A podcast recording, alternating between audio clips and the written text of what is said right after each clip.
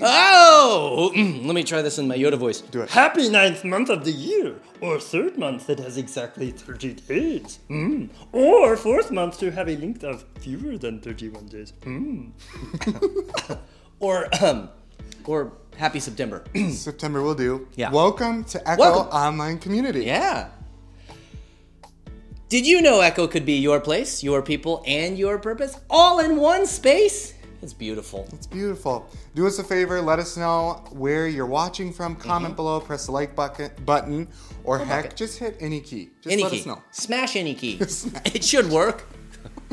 we encourage you to take your first steps into life giving local church and find the community and the support that you have been hoping for. Stop by at Mayo High School for one of our services at 9:15 and 10:45 on Sundays. Those are the new times. We'd love to meet you. We'd love to meet you. just smash any key. Just smash any key. me.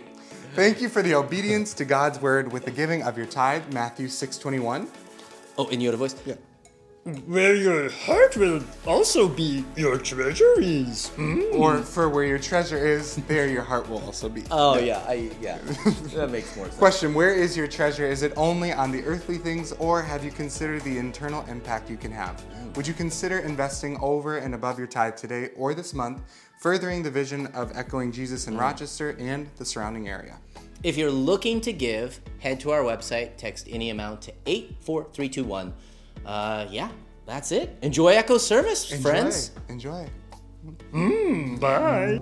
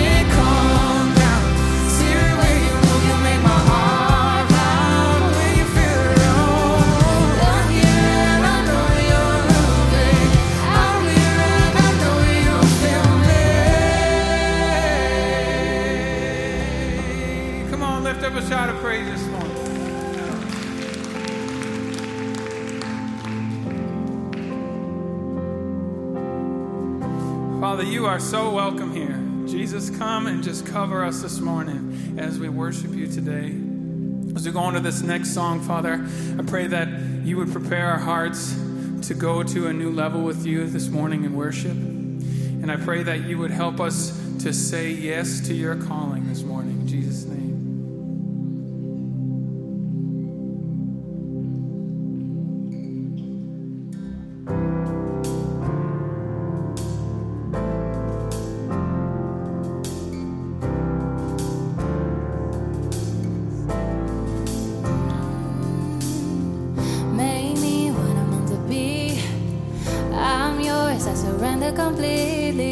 reshape my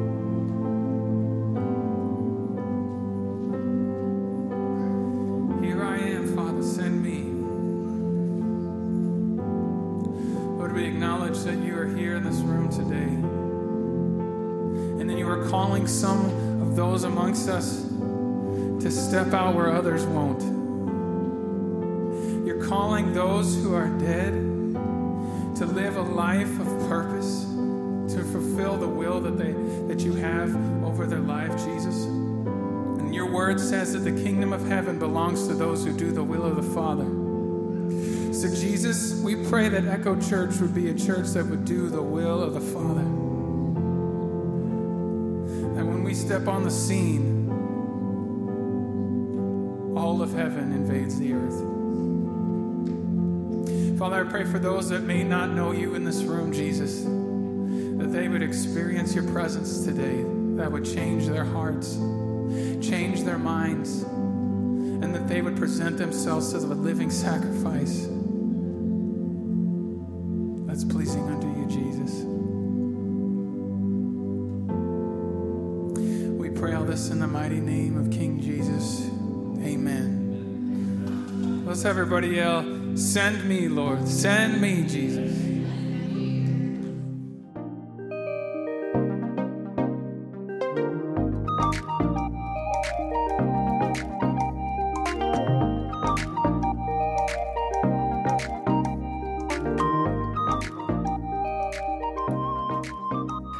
I need to ask a question out there. How many of you guys have ever put on boxing gloves with the intention of hitting something? Okay, is the answer no? Okay, good. All right, a few people out there. All right, so uh, I've got to be honest. When I watch boxing matches, for the longest time, I used to get so frustrated because you'd see these really physical people out there, and for like three rounds, they're swinging and whatnot, and then by like the fourth or fifth, or especially later on, and especially if they're heavyweights, they start like grabbing onto each other and they start not swinging and their gloves are low and they look just exhausted. And I'm like, get it together. What is wrong with you people? And then I put on boxing gloves with the intention of hitting somebody once. Can I just tell you? Like, I know you hear things like, well, boxing gloves don't even weigh a pound each. You swing like 20 times and you're like, I can't lift my arms anymore. So when I was in college, we had this like crappy lounge. Lounge is even maybe too nice a word for what this empty room was. And somebody had brought boxing gloves, so we went down there and we all took turns boxing our roommates. There's no way that can go poorly, right? So uh, my roommate turns out was like a cross country runner and super fit, super fit, and I was not. But nonetheless, we went down there and boxed. And so for like 45 seconds, we were just swinging, and it was just awesome. We're both getting punched in the face. It was just super awesome. And then we both got really tired. And like you'd start, you'd, okay, you start off and you try to look cool and you're trying to go like this, and then by the end you're going, because you have nothing left. So uh, this is one way to fight. But Jamie, tell us a little bit about what we're going to talk about today. So today we're going to talk about a metaphorical fight, a spiritual fight, to contend or persevere against opposition or temptation. I love it. So we're going to talk about some things maybe worth fighting for as opposed to those fighting against. So about nine years ago to the day, really close to the day, um, my lovely wife here. Well, let, let me back up for a second. We always had a passion for adoption. We had been foster parents, we'd done a bunch of things like that, and so we always had this passion for, the, for adoption. Jamie, why had we not adopted up to that point? We were poor. Yes. Period. We Broke. had no money to adopt. Not like nice broke, like ugly broke. I just want to make that super clear. Like if you're picturing it, it's not good. Like it's really bad broke. And so, Jamie, in, in a moment, you made a decision to do something for our family. And tell us about that decision. Yes, our oldest two kids were seven and six at the time, and I just was like, we are like so far out of the baby game. What are we doing? It's now or never. And so I went to Scott, and I had actually um, been a stay-at-home mom probably four, four or five years, um, and knew we didn't have the money. But I was like, I need to do something. Like we have to pursue this. And if God closes the door, that's totally fine. But I know that we have to physically do something. And so I had this great idea that I would go work somewhere for like seven to 10 days, just so I could put the application in and put the money down and know that God would be faithful if, if we were supposed to do it. So I this great idea to work at the state fair. So Tell I went us- to Scott. Okay, so you come to me about working at the state fair, which, by the way, that sounds terrible to me. I'm just throwing that out there. It Like, gets just- worse. So, Jamie, what job was it that you pursued at the state fair? So I looked in the, I think I looked in the newspaper that dates this, all of this. But I was like, maybe? maybe it was Craigslist. Actually, it was Craigslist. Nice. Oh my word, it was Craigslist. Is Craigslist a thing anymore? It's not, right? Do people use Craigslist still? I looked on Craigslist. yes. Oh, I'm seeing a yes. Okay. All right. Just case. State fair job. I don't know. It must have had like a dollar amount or something because I was just like, this is it. And I, um, it was selling shoes at the state fair. Like, do you know what feet look like and smell Oh. like after a day at the state fair? It's gross. It's very gross. So, Jamie, for the entire length of the state fair, except for what I, if I remember, right, like one day, you worked constantly. And where was the job at in the state fair? Like, We were in the grandstand, like inside. No air conditioning. It was one of the hottest summers, one of the most humid. I believe still, and you can check this, maybe it's changed since, but at the time, this was the hottest state fair in the history of Minnesota. And my wife is working in the grandstand selling shoes to people for this incredible moment. Okay, so Jamie gets done, the state fair gets done on Labor Day, so that's Monday. And Jamie was going to get done at like 2 in the morning that day and did not want to take the bus back like you had all week because you were going to have a big wad of cash because you're about to get paid. Cute. So I drove down and got you at like 2 in the morning, picked you up, and then what did we do? Uh, the next day, we deposited the money Okay. and we sent a check to the adoption agency. So we deposited the money, sent out a check. This is now Tuesday morning. Mm-hmm. Uh, within about two hours of us sending that check out, we met our youngest daughter for the very first time. Two hours.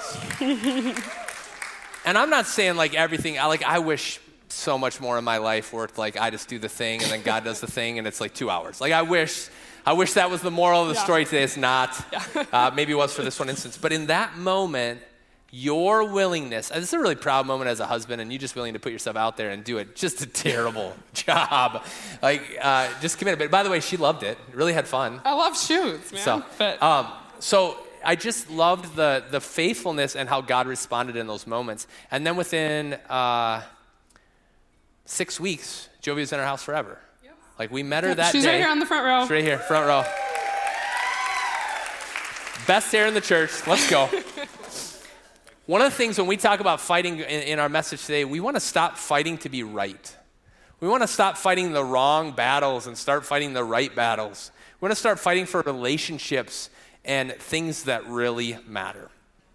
Yeah, we want to fight for uh, our families, our friends, and our community. Now, one thing I want to make super clear is the enemy is not the other political party. I don't care what party you are. It's not the other one. I'm just throwing it out there. It's not your friends or neighbors who disagree with you. It's not somebody on a social media website who disagrees with you. It's not your neighbor. It's not the person who cut in front of you to get your parking spot here at church or sat in your chair here in the building. Those are not your enemies. As much as I want to curse people on the road, those are not my enemies. We were made to live in community. God designed us to live every aspect of our life together. Ecclesiastes, if you have your Bible and you want to pull it out, you can. Otherwise, I will read it. For 9 through 10 and 12. Two are better than one because they have a good return for their labor. If either of them falls down, one can help them the other up. But pity anyone who falls and has no one to help them up. The one may be overpowered, two can defend themselves. A cord of three strands is not quickly broken. Now, if we're going to fight for our family and friends and for our community, there's got to be a tangible how to this. And I'm going to tell you, this is like my least favorite somebody from stage how to get something fixed. I'm just throwing that out there. I just, when somebody tells me to pray, I'm always like, that's just not the answer I was looking for. I'm just, this is just me being transparent. But in this moment, we want to talk about prayer, and we want to talk about it in a little bit of a different way. Uh, but James, go ahead and read that. Yeah, that in. Ephesians 6, um, it talks about the, the things that we, we have to fight with. And so um, Ephesians 6.18 says, Prayer is essential in the ongoing warfare. Pray hard and long. Pray for your brothers and sisters.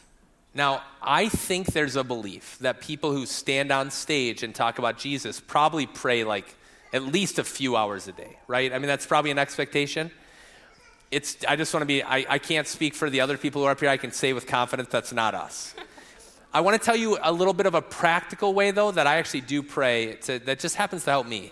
Because I think sometimes we over spiritualize some things when in reality they can be very practical in kind of the spiritual journey. So, one of the things I do is I pray through my calendar.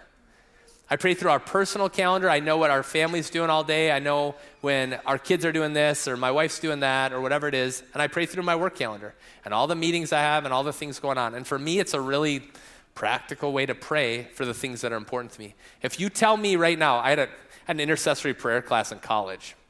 Uh, I didn't really know Jesus much before I got to college, and so they put me in this intercessory prayer class. And our job was during chapel was to go in this extra room and pray for the people in chapel. And I slept every single time. Like every single time. I fell asleep, like I just laid down and went to sleep. And I prayed some I know, and I just the, I just want to maybe peel back the curtain a little bit and just help you guys realize we're all on the same tough journey. Yeah, and for me, praying um, as a you know young mom and not so young mom anymore, um, sometimes it's just in, on my you know commute from taking the kids to school. It's just a conversation within myself with God. You know, like it doesn't have to be anything. You know, I don't have to sit down and go before the throne and like get everything together first. It's just Light a candle. part of my You know, day. do it upright. And uh, one of the things I heard on a podcast recently, and I absolutely fell in love with it, and I'm going to be implementing it into my own life, is instead of just going to God with all these requests, sometimes I think it gets exhausting. It's like, okay, God, please do this, and then He doesn't, and please, you know, do this, and then He does. I don't know. Just like it can be exhausting, and then you just give up. Um, but let I think one of the things if we kind of switch our, our mindset and start to pray God's promises. Like on. God, there are promises in the Bible that God has given to all of us. good. God, you are our rest. You give freedom to the captives. You are my strength. You work all things together for my good. That's awesome. You know, one of the things that we've done as a family, and this is like the most basic and simple thing you can do, but just pray for dinner. And it doesn't have to be some super deep prayer. One of my favorite things, uh, I will tell you this uh, some of my proudest moments are watching my kids pray because now we make them pray. It used to be us, we'd pray for dinner, now we make the kids pray. But one of the things I really like is when I start my prayer pretty much beyond, I mean, it doesn't matter what the prayer for, my first thing I always say in prayer is, God, thank you for today. Thanks for today. Just to set that standard. And I notice, especially with my older two, they always start prayers with that. Don't think even something as basic as praying for your dinner together uh, doesn't make a huge difference. Yeah, and then in, uh, with that, just slowing down and carving out time to listen for the voice of God. I think sometimes we're so worried about what we're asking for and what we're praying about, and um, but sometimes we just need to be still. I um, It's good. I recently put a hammock up in our front yard, and it's like my favorite place to just like get inside and be alone for a few minutes. Not very long, usually. Someone always finds me. But it's one of the places where I can just shut everything off and just like look up into the trees and listen. And, and I ask God to speak to me, like, just speak to me. I'm, I'm listening. And there's usually a still small voice. You know, God's not like. Jamie, you know, it's, it, I wish he did sometimes. If he does that, let us know. We'd, I know I really want to hear about it. We'd that love happens to hear you. your story. But um, yeah, so just slowing down. Exodus 14 14 says, The Lord will fight for you. You need only to be still. It's good. I like that. Uh, one of the other things that we've done as a family, and this is something you can start today, but Jamie, I- I give her all the credit for this. We've always made dinner together a priority. It didn't really matter who had what going on. Uh, There's been seasons where I would have to work one or two nights a week late, and so they would eat dinner. But I would say at least five nights a week, our family has dinner together. I got a 16 and a 15 year old. I got a nine year old. We have a busy life, but because we laid this foundation, it's just important. It's just something that we've done, and I would just encourage you to make that a priority in your life. Yeah, I was listening to a sermon on a podcast. It's the podcast someone asked in the last service, so I'll just tell you. It's called Human Hope by Carlos Whittaker. I don't agree with everything he says, just put that out there. If you listen But- to podcasts of only people you agree with, I think you're missing out. He's Just throwing that phenomenal. He has great things to say. But he, in a recent podcast, um, he played a sermon actually that he had spoken. He's a speaker and travels. Um, he said, Be still. Our lives are too loud. We need to lower the sound of our life to hear the voice of God. And it struck me so much that we're so busy running and we're so busy going that we don't take time to sit and be still before the Lord. It's become vital in our world and in our lives today to intentionally engage in moments of quiet. It's the only way we can actually hear the voice of God. So one of the decisions that I made uh, about a year and a half ago, uh, Pastor Andy and Christy call us to prayer and fasting, like in March. Does that seem right? January. All right, January. We're going with January. And sometime in 2021. And so this 21 days of prayer and fasting, I was like, God, what should I, what, what does this look like? What is it? And I decided that social media was going to be the thing I fasted. And I was kind of having this frustration with social media because what I found was the negative in my, like the, the weight of the negative so far exceeded the benefits of the positive. I was like, this is going to be a good 21 days. Uh, I have uh, not gone back to social media since. And I only tell you that, one, I do still have a Facebook page. I do still have an Instagram page. If you've asked to be my friend, I'm not a jerk. I just don't pay attention. Um, I have to do, sometimes people send you things, you have to see on those things, but otherwise I, I'm not on those things. But for me, it was just something where they were a net negative in my life. And this is not a judgment. Man, you love social media, own it. I mean, I'm not, not, not judgment, but just something that we made a decision about to try to help make things, uh, just make it a little easier to hear the voice of God. Yeah, and I had been contemplating going off for similar reasons. I had a conversation with Jordan and Chelsea Walker, and uh, they helped me see the benefits that it is for your in person relationships and the time that you can devote to the people that are, you know, in, in your actual real life. And um, so it pushed me to close my accounts. I did give a little caveat. I opened my account again because Sam Kemet posted pictures of kids camp and I had to see my nine year old at camp. So Was I am this- on there. Some of you follow me. I've never posted anything. Was it the same Sam Kemetz whose phone was going Yes, off? the beeping up here. We're, we're calling her I don't know out if you guys right heard now. that. It wasn't us. I don't know if you guys Sam's heard that. phone. She I'm couldn't digging find all over it. trying to figure out what was going on. Sorry. Uh, yes. Um, so the past the past three years have been hard. They've been hard for all of us, and I think social media has exacerbated so much true. of, of It's what good. was happening in our world. We've all had personal trauma, collective trauma. We're, we're grieving people we lost through the pandemic. Like there's there's just so much, and our social media elicits more for our minds and our bodies than we were ever supposed to hold. And so I'm not telling you you have to get off social media. I'm just limiting it. Like you, you aren't supposed to have that much information. And um, One of the things you've talked about is the burden that you feel when you know all the bad things going on. And listen, I'm not, the answer is not stick your head in the sand, but at the same time, I don't need to see every bad thing that's ever happened to anybody put right in front of me on social media either.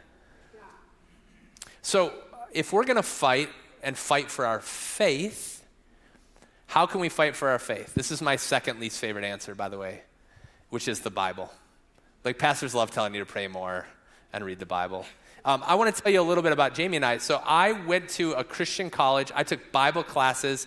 I have the equivalent of like what you would call a four-year degree in pastor and Bible. Jamie has taken a bunch of classes. Jamie has like an associate's degree in these same things. But the thing I want to be super clear about is we still don't really understand the Bible. Like, you don't have to feel bad that you all of a sudden open it up and it doesn't exactly make sense. The Bible is not meant for you to fully understand it when you read it. Have you ever read any book that was written like, okay, let's back up for a second. How many of you guys got stuck reading Shakespeare in high school? Shakespeare is like 500 years old, and I can't follow Shakespeare to save my life. And it's sort of in the same language I speak. The Bible is a, maybe a lot of the stuff, especially Old Testament stuff, we're talking about thousands and thousands of years ago. It's not really built for you to understand because culturally you're so removed from it. Yeah, Ephesians 6 13 through 17 says, Be prepared. You're up against far more than you can handle on your own. Take all the help you can get. Every weapon that God has issued, so when it's all over but the shouting, you'll still be on your feet. Truth, righteousness, peace, faith, and salvation are more than words. Learn how to apply them. You'll need them throughout your life. God's word is an indispensable weapon.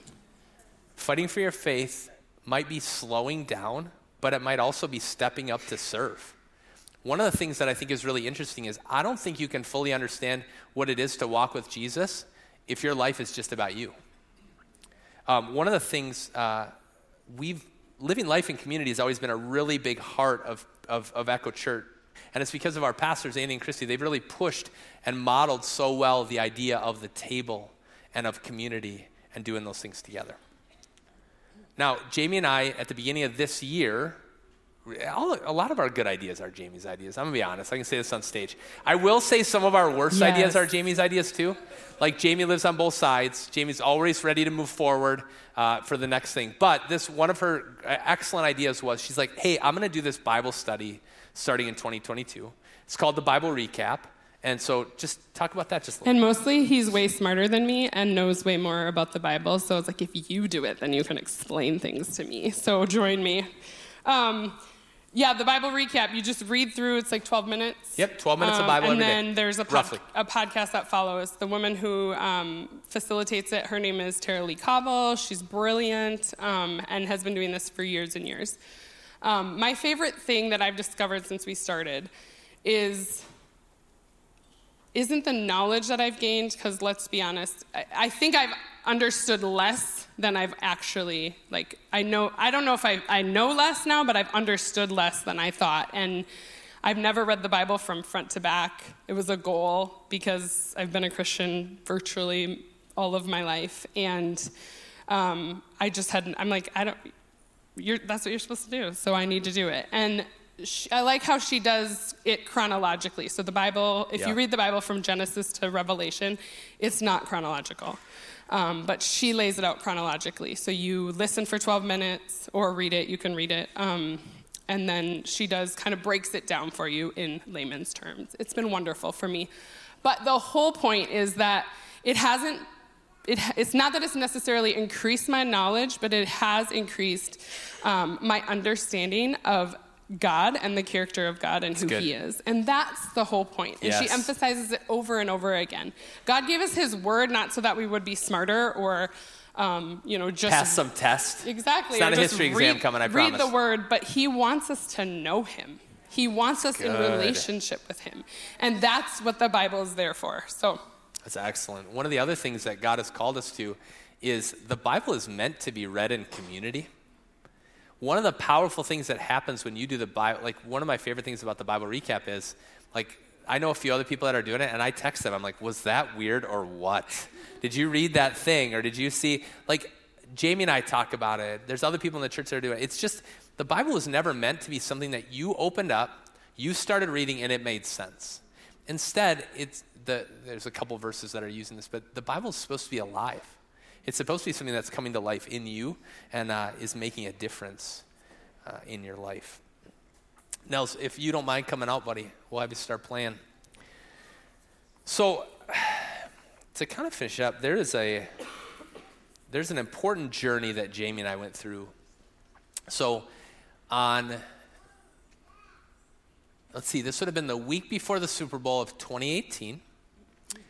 I had gone in, well, better yet, Jamie had dragged me to the eye doctor because that's what a good wife does is makes you go do things like that are makes good you go to the doctor and make sure you're okay. Yes. It's true. It's true. It's a great thing. I've never had eye problems, still don't have eye problems, but for some reason this is the year she's like, You're going to the eye doctor. So I go to the eye doctor. I go first. And the eye doctor, it's just me and him, and he's in there and he puts on the blood pressure cuff. And he's like, Oh, it's weird. Your blood pressure's high. And I'm like, Oh, okay. And within about two seconds, I've totally forgotten the fact that he just told me my blood pressure's high because I'm a guy and I'm just not that interested. No big deal. I'm sure it's fine. It's because I'm at the eye doctor, right? Totally explanation. So then I It wasn't fine. well, so I get done with my eye appointment, and then the kids do theirs and whatnot, and then the eye doctor is so smart, and he goes, "Hey, Scott, don't forget to talk to your wife about that thing we talked about, because he doesn't want to HIPAA like break rules, but he wants to make sure. Which, by the way, again, I had already fully forgotten that we'd even talked about blood pressure. So Jamie, again, being the good wife that she is, makes a blood a doctor's appointment for me, and I get blood drawn on Thursday. That weekend is the Super Bowl. We hang out with our friends. And on Monday morning, after the kids had gone to school, I got a call from the doctor. And he said, I can't explain this, but I need you to go to the emergency room immediately. And again, I'm just like, what are you, what? And he goes, You are in kidney failure. And I need you to go to the emergency room right now. It's like, it doesn't make sense, but just trust me, it needs to be immediate. So I look at Jamie and I'm like, I guess we're going to the emergency room. So we went to the emergency room. And I'll tell you, on our way to the emergency room, I'm like, well, they're going to find out this isn't true. It's no big deal. They mixed up the blood work, is Yes. what he said. Yes. so we get there, and they, uh, within a couple hours, have confirmed everything. Yeah, total kidney failure. And uh, so I stay in the hospital for a week. They do a million tests. They pump me full of drugs. They do all these different things to try to see how I'm going to respond. And at the end of the week, what they tell me is what I have is not curable. There's no hope for my kidneys. And now we're going to, really, transplant's your only hope, but you're not quite to the point where we can force through a transplant. So then, four weeks later, I, by the way, I feel fine leading into this. Going into the emergency room, I feel fine. And about two days into the hospital is when, like, the basement, like, the floor fell out. Like, I got really sick while I was there. And so we kind of recoup and we're like, well, hopefully we can get a kidney transplant. We do all these things. Well, four weeks later, I was in the emergency room again. This time I was at Mayo. We lived in Phoenix at the time, so it was Phoenix Mayo. And uh, at that point, the first week of March, they said, you can no longer survive without dialysis. So I started dialysis three times a week. Uh, supposedly, I guess you take dialysis long enough, your body gets used to it. Six to nine months, something like that in your body. I was completely miserable. I was so sick all the time. I was sick the day I wasn't on dialysis because I wasn't on it. I was sick the day I was because I was. Uh, it was a really, really hard season. But one of the most powerful things happened the second that I went on dialysis, which was I was immediately approved to pursue a kidney donor, to, to pursue a kidney transplant. So, Jamie, would you tell us a little bit about us, how you and I met Al the first time? Yeah, so the September, roughly September before, maybe August, um, we had taken, it had been August, it was summer, we had taken our kids to a church, actually, a church plant. Um, that In a high school, come on. a- yeah, in a high school just like this. They did a VBS for kids. And so I got out of our truck and dropped the kids off. And as I came back out, a guy said, Hey, are you from Minnesota? And we're like, It's like, You're creepy, what? And he's like, Are you from Minnesota? And I was like, How do you know that? And he's like, Your license plate? Or we had personalized plates that said Minnesota made. And I said, Oh, yes, yes, we are. And we just got to talking, and he's like, Hey, I'm from Rochester. And I'm like, Oh, okay. And I was like, That's where my husband grew up. And so I brought him over to Scott, and they started talking about golf immediately. So Al, right now, by the way, if you go on my phone and you look up my friend Al, what it says is it says Al Rochester guy. Because most people on my phone have some sort of indication for why I know you, and I just have never changed it because it makes me very happy. Yeah, so they became some of our best friends. They built a house on the street that we lived on in Phoenix. Um, he actually is a graduate of Mayo High School. He has a business here in town, and uh, he gave him his life back. So I invited Al to come to our kickball league. We had a co-ed kickball league in our neighborhood. We had a cute neighborhood. It was it was a pretty cool place. And so he came to our kickball league, and we just started to build a relationship and whatnot. And within, I would say, m- maybe a year of that initial meeting, they had built a house on our street, like eight houses down. I grew up in Rochester. My buddy Al grew up in Rochester, and we meet in this little tiny outside middle of nowhere suburb of Phoenix. So when I hit the point in March where I was in the emergency room, then I went to the hospital, and then I was on dialysis, and I got approved to be a, a, a kidney recipient, my wife went into action. And can I tell you that sometimes you need people to advocate for you? Sometimes it's really hard to advocate for yourself. Sometimes it's really hard to raise your hand and say, I need help. But it was really powerful to have my wife come forward and say, hey, my husband needs a kidney if you'd consider doing this, here's the number, here's the thing. It was really good. We had social media then, and I hadn't been, you know, because social media played a big part. Uh, so we had a handful of people, however many apply, and the first person to get through and to get approved was my buddy Al. Al, I had not known for very long, and he was ready to go under the knife and give up a major organ to give me back my life. I want you to think about something for a second. If we're going to fight, let's fight for our future. And one of the ways we can fight for our future is two things it's laying down our lives for others, it's truly serving the people around us. You know, I joked earlier about the fact that your enemy is not a political party. You know what else? Somebody you should serve might be the other political party. Somebody you should serve is the person at work who drives you nuts. We all got one, right? At least one. And another way that we can fight for our future is encouragement. And Jamie, go ahead and read that verse at the top. Ephesians 6:18 says, "Keep your eyes open, keep each other's spirits up, so that no one falls behind or drops out." Keep each other's spirits up. It's a fight together. I just said I, could, I needed somebody to advocate for me. I think of these different things where somebody had to step out. I couldn't have achieved any of these things by myself, but because we were together and we had community around us, we were able to see some really, really powerful things. Facing death head on has a way of changing your perspective on all things. After we were given the gift of life, we now know that we need to give our lives away for each other, our family, for our faith, for our future, and ultimately for his kingdom. A foundation given to Andy and Christy in the naming and planting of Echo Church and its mission is John 10:10, and it's a verse that has become super special to Scott and I, and Yeah. to our family, and to um, the mission that we're on as as a family. It's it's been pivotal in our faith fight, and that John 10:10 says, "The thief comes only to steal, kill, and destroy. I have come that they can echo life and have it to the full." And Dex, I'll have the worship team go ahead and come on out. The reason I think that is so important is because when I first came to faith, I just assumed the Bible talked about heaven and this future place and this future idea. And instead, what the Bible is really calling us to is to live a life now that matters. The Bible is written about now. The Bible is written to bring us, like all of us here at Mayo High School today, into a life changing relationship with Him. So when we talk about prayer, I don't know, for a long time, prayer felt like a burden to me. It felt like a responsibility. Like I just felt like God only loved me if I prayed enough, or only, and in reality, God just loves you. God loves you right now where you're at. Doesn't matter what you have going on, doesn't matter what you've done. God loves you so much right now. The reason Jesus constantly points to prayer, the reason he constantly points to the word, the reason he constantly points to community and encouragement is because he knows what it takes to live a life to the full. Now, one of the things we, uh, in our journey, there was a song that was really important to us. And this song uh, is by Switchfoot. And I will tell you, um, funny story about Switchfoot. So, Jamie and I are in this coffee shop in Phoenix, like this trendy, cool area, because Jamie likes to go to the cool areas. And so we're in this cool, like really trendy coffee shop, and Jamie has this gift.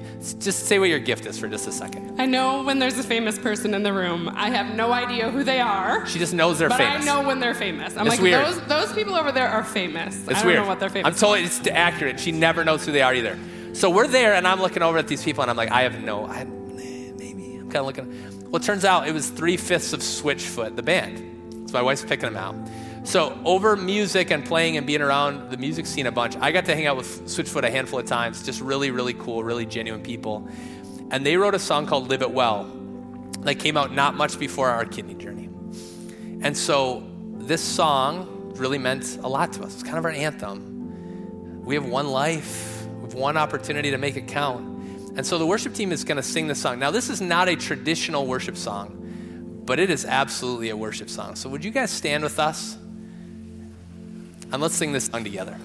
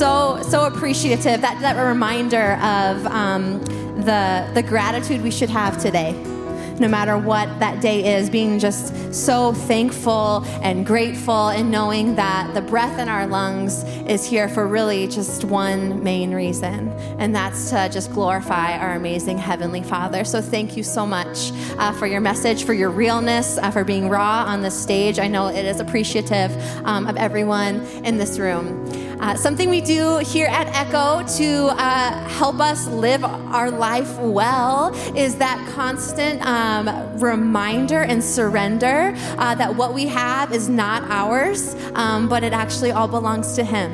And one way that we do that is every week we say the same prayer. And whether you have said this prayer over and over again um, every week or this is your first time, my prayer for you is that these words saturate a little bit deeper today. Um, that maybe even just one word jumps off the screen and into your soul and you feel it and it resonates with you all week because God is never never um, done with you.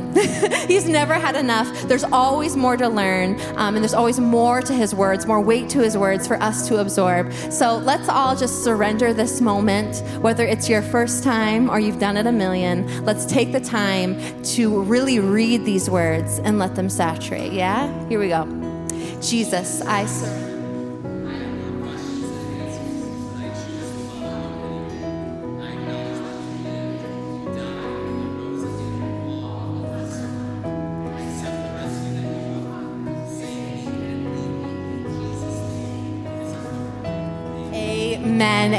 Guys, can we celebrate anyone that has said that prayer for the first time today? God sees you. God sees you, and He is here with you.